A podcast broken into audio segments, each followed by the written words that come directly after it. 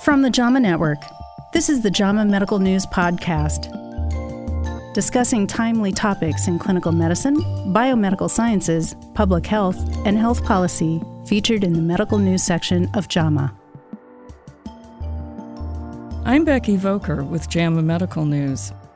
Emergency physician Emmy Betz of the University of Colorado School of Medicine joins me today. She's also a research physician at the VA Eastern Colorado Geriatric Research, Education, and Clinical Center. During the last several years, Dr. Betz has merged her clinical and research interests to focus on firearm safety among adults with dementia. Thanks for joining us, Dr. Betz. My pleasure. How did you become involved in this issue?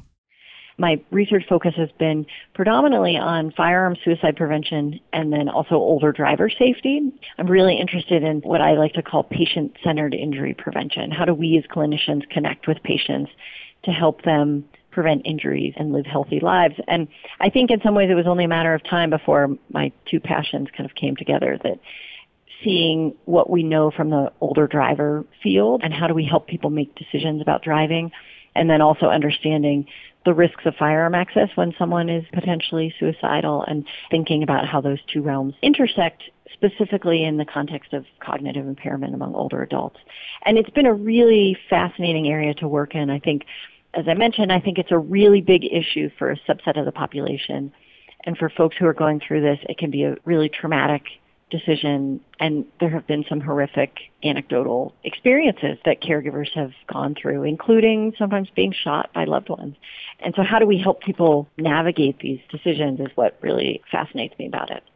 Have you treated patients who have come into the emergency department with dementia who have been involved in a firearm injury Thankfully not. I have seen patients who have dementia where we've had concerns about home safety and I've had conversations with the caregivers who are there. In those cases, thankfully, the weapons were already all locked up.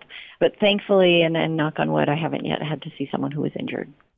Do you think the risks of gun ownership or living in a home with a gun among people with dementia are under recognized Yes, absolutely. I think when we look at overall epidemiology of firearm deaths, we know that suicides account for the majority of deaths. So mass shootings get a ton of attention, understandably so. But when we think about the risks our patients are facing, more often it's really risks from within the home. People often ask me, well, this dementia thing, is this really such a big problem? And I would say for a segment of the population, so for folks who have someone with dementia, and when there's a firearm in the home, it's a big deal and it's a tough issue. It doesn't affect the broad population the same way, but I do think it's been really underrepresented for how complex it is in that subset of the population. How common is gun ownership or living in a home with a gun among people with dementia? We don't have specific estimates, but the prior work suggests somewhere between maybe 40 to 60 percent of households who have someone with dementia also have a firearm. How does that compare with overall gun ownership among the general population? That's probably pretty similar overall. You know, it's hard. We know that firearm ownership rates are higher among men and among especially sort of middle-aged to older white men.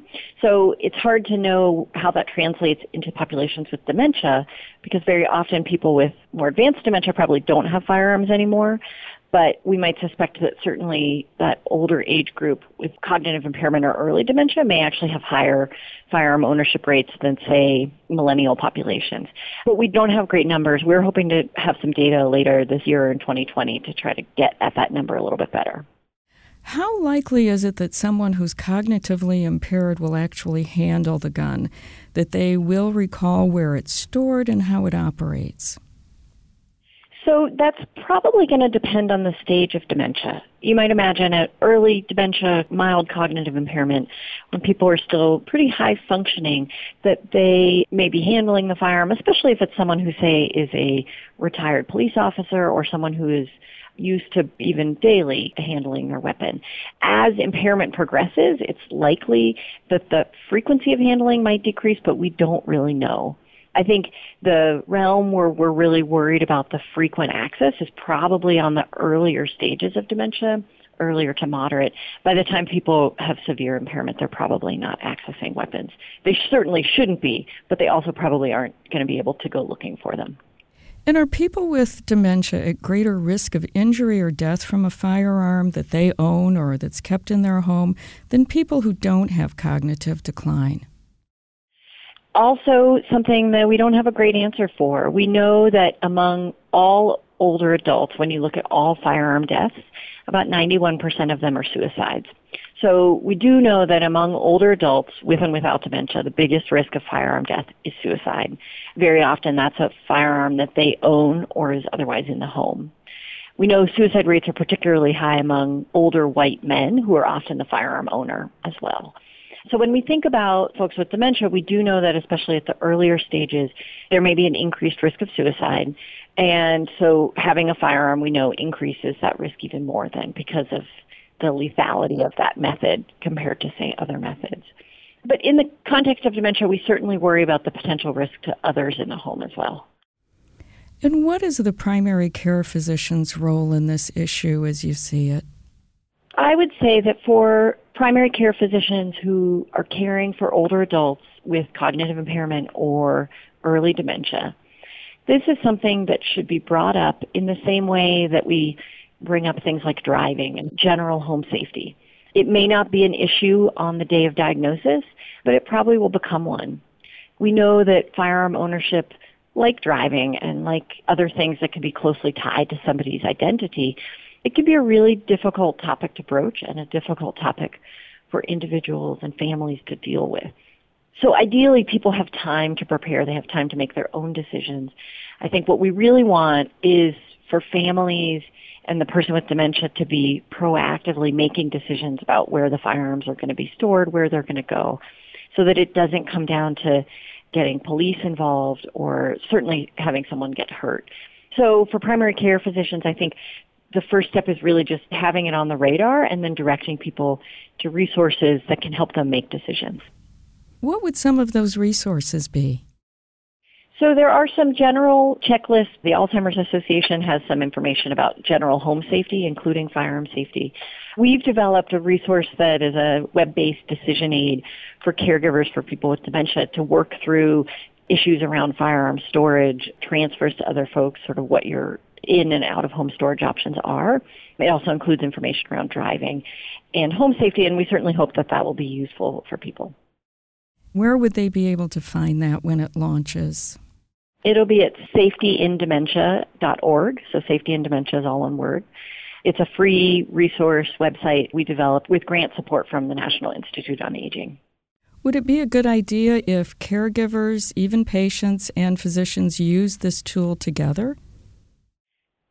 Yes and no. I think I certainly encourage physicians to be involved in these discussions and decisions and planting the seed for these kinds of storage changes. At the same time, I think it's important to recognize that for these decisions, physicians aren't always going to be the most trusted source of information. So I think it really depends on on the situation, on where you work. In some cases, we're seeing more involvement with firearm instructors, firearm retailers, and ranges. And some patients and caregivers may prefer to get input from those kinds of organizations, and I think that's understandable. I do think for physicians, though, it's great to be aware of these topics, bringing them up, and know what the resources in your community are. Are there public policies or potential legislation that you think could help not only people with dementia and their caregivers, but physicians too, to navigate this issue more effectively?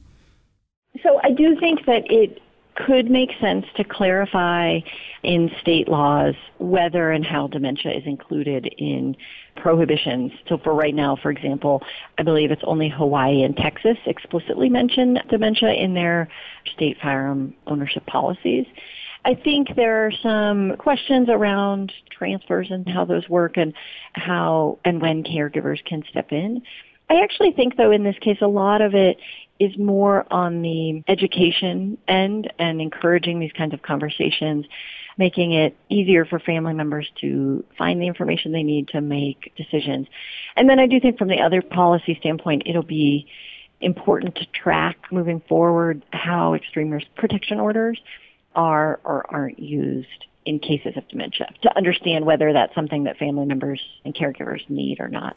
Besides physicians, are other healthcare providers involved in this issue? Another area where this affects healthcare is when we think about home healthcare workers.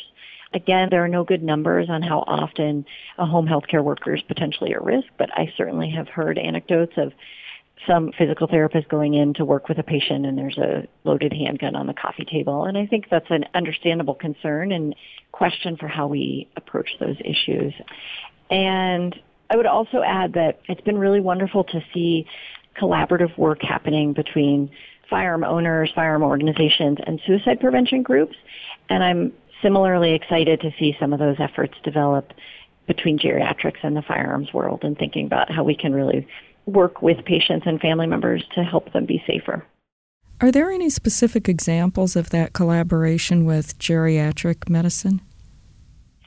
It's early, but I the first example I have is Alzheimer's San Diego, which is a local nonprofit organization in the community, has been partnering with a firearm store to both have materials in the firearm store for customers about dementia, but also to train their own employees about firearm safety and firearm handling so that they feel better equipped to work with caregivers and families.